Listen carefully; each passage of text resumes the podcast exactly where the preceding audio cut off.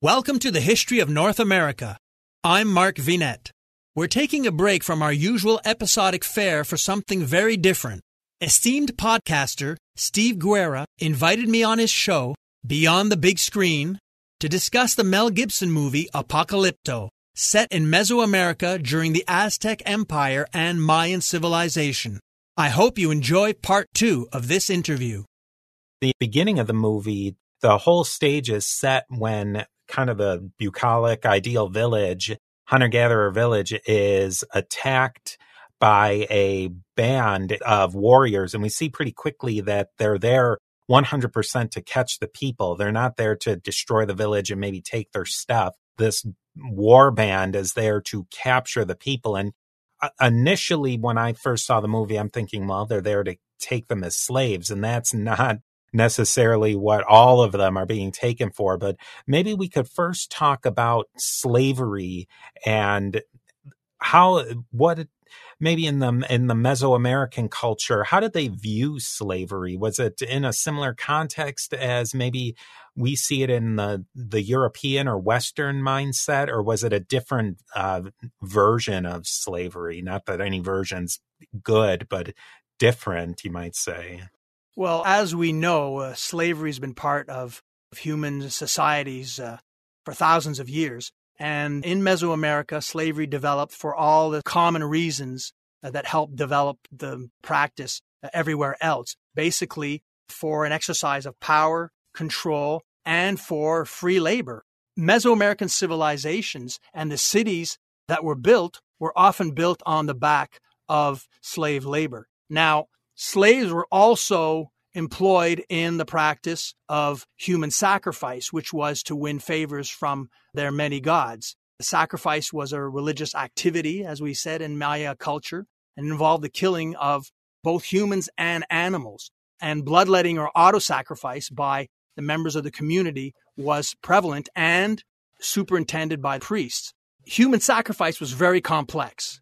It was a brutal ritual which was performed in honor of the gods. Every sacrifice had to be meticulously planned from the type of victim to the specific ceremony needed for the god. The sacrificial victims were usually captured warriors, like in our movie, but sometimes slaves.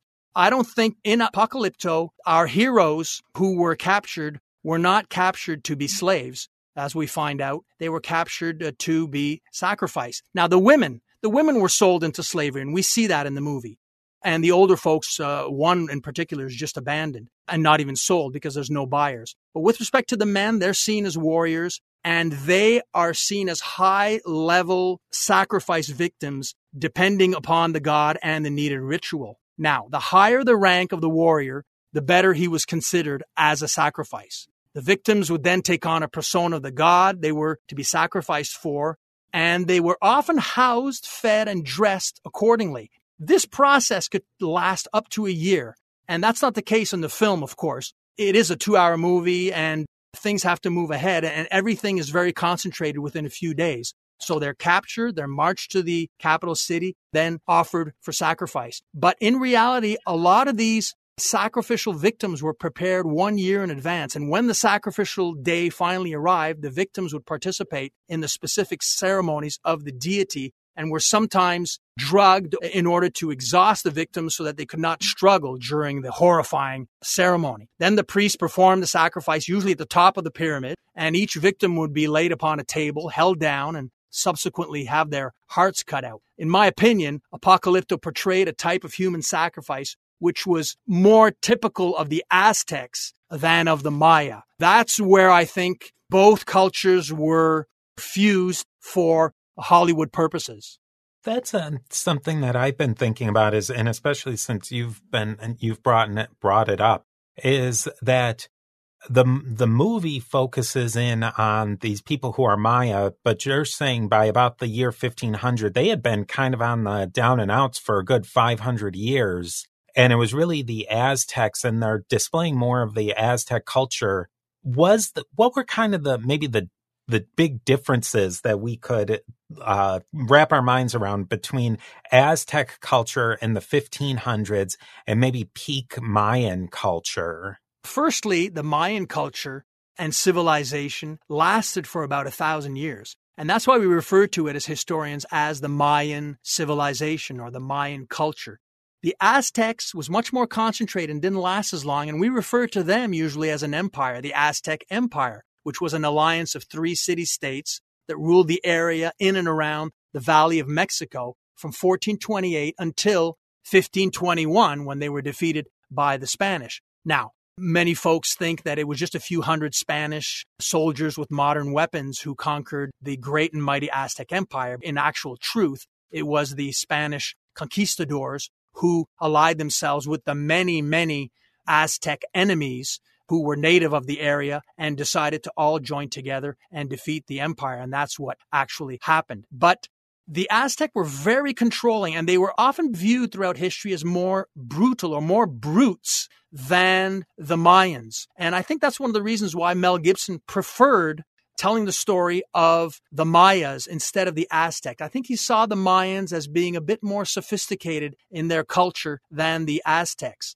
Uh, for example, the Aztec military leader, Tlacaelel, who was the leader of the capital that I mentioned, Tenochtitlan, he was the principal architect of the Aztec Triple Alliance and hence the uh, Aztec Empire. He also instigated a policy of burning the books of conquered Mesoamerican peoples with the aim of erasing all memories of pre Aztec past. So that's just a hint at how the Aztecs did not necessarily respect the histories and pasts and cultures of their tributary city states. So that was actually an Aztec who planned the book burning? Yes, it's not discussed very much in history. No. What's usually discussed is the Spanish who eventually, the Spanish priests and clergy who eventually burned Mesoamerican books. But ironically, before the Spanish arrived, Aztec leaders were burning books themselves. So we can see clearly that burning of books is a kind of universal when it comes to wanting to erase the history of conquered peoples.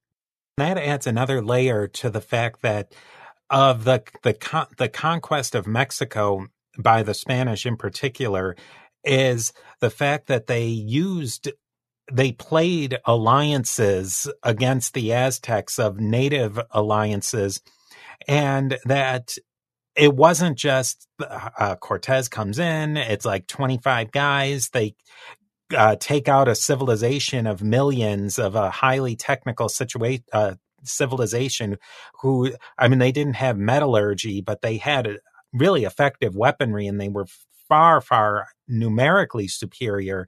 It really, the, the standard telling that you might get in your, um, your elementary or even your high school education of the conquest of Mexico, really, it takes away the agency uh, of the, the Mesoamericans and the, the Aztecs. With respect to Mesoamericans, they were weakened by civil wars and by internal conflicts between the different cultures, the different nations, the different city states. And it's what we think is one of the main reasons why they were defeated so handily and so easily by the Spanish. That and many other reasons, uh, environmental depletion, but internal strife amongst Amerindians is one of the key factors. Hi, everyone. If you've been injured in an accident that was not your fault, listen up. We have legal professionals standing by to answer your questions for free. Call now and find out if you have a case and how much it's potentially worth. Call 800 218 6010. I'm here with spokesman John Wolf. So, John, tell everyone listening who should call right now. Well, Maria, first off, thank you for having me here. It's always nice to answer the listeners' questions. Now, as far as who should call in, anyone who's been injured in an accident and think you deserve compensation, give us a call right now. 800 218 6010. You'll find out if you have a case and how much it's potentially worth. Thanks, John. You heard it, folks. Take advantage of this opportunity and call now. 800 218 6010.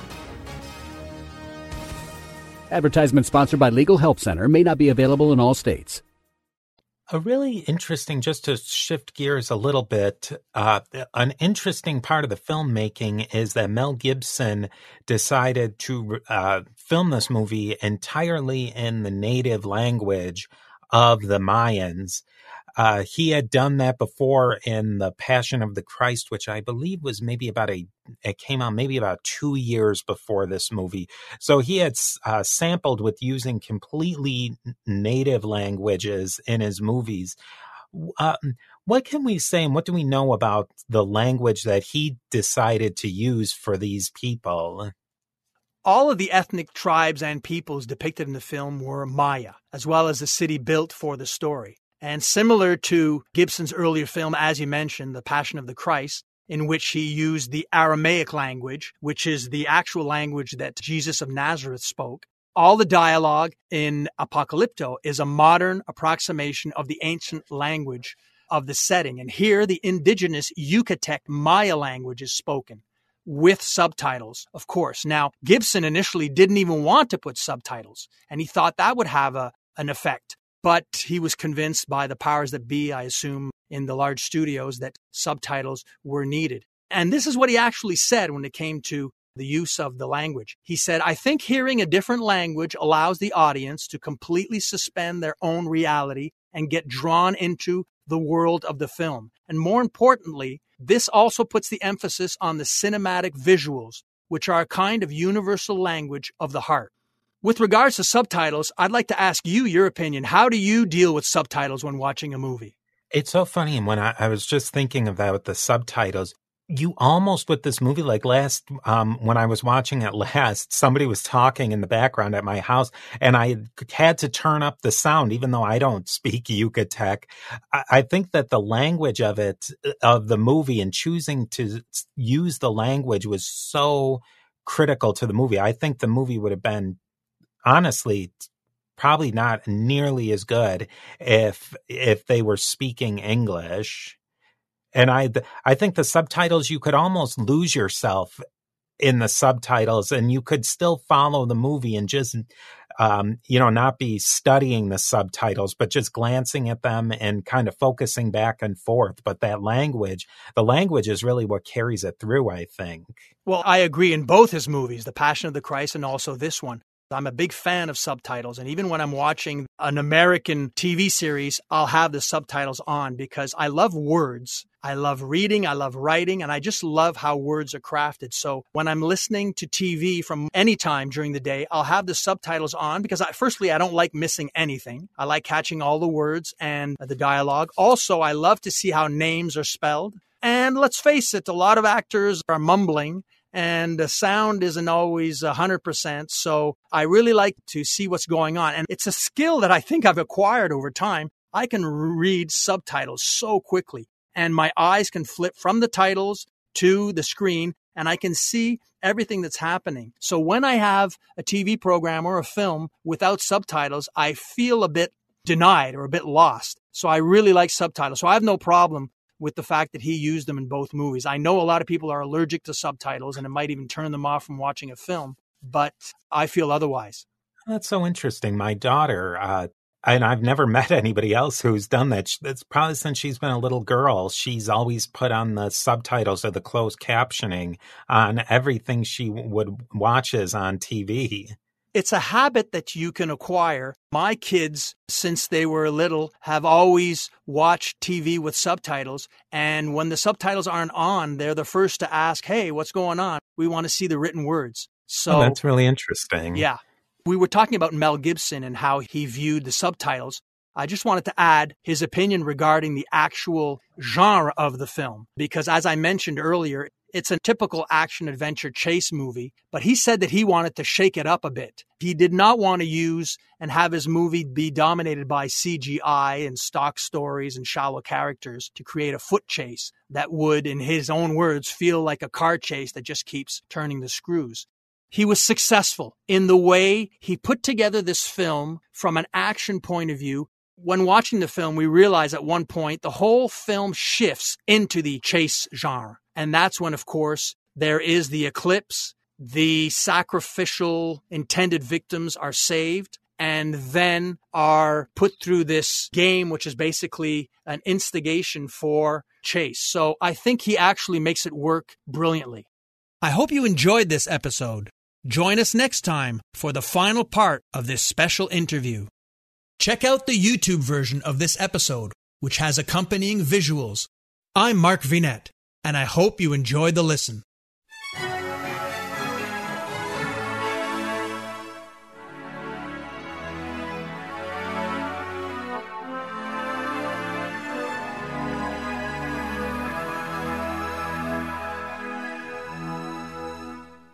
Doctors endorse it, nutritionists recommend it, and customers love it. Calotren Healthy Weight Loss. Ron in Texas lost 35 pounds. Marie in Pennsylvania lost 117 pounds with Calotren. Diane not only lost weight, but she also found relief from arthritis. Lynn lost over 45 pounds. Calotren contains collagen, the most abundant protein naturally occurring in the human body which decreases as we age. Taking Calotren promotes better sleep, more energy, less joint pain, and best of all, weight loss. Calotren has an amazing 86% success rate with their 90 day supply. And this week, take advantage of their President's Day sale. Buy the 90 day supply and get an extra month free plus free shipping. Ordering is so easy. Just text the word HISTORY to the code 30605 and we'll send you a link to the special offer. Again, text history, that's H I S T O R Y, using the code 30605.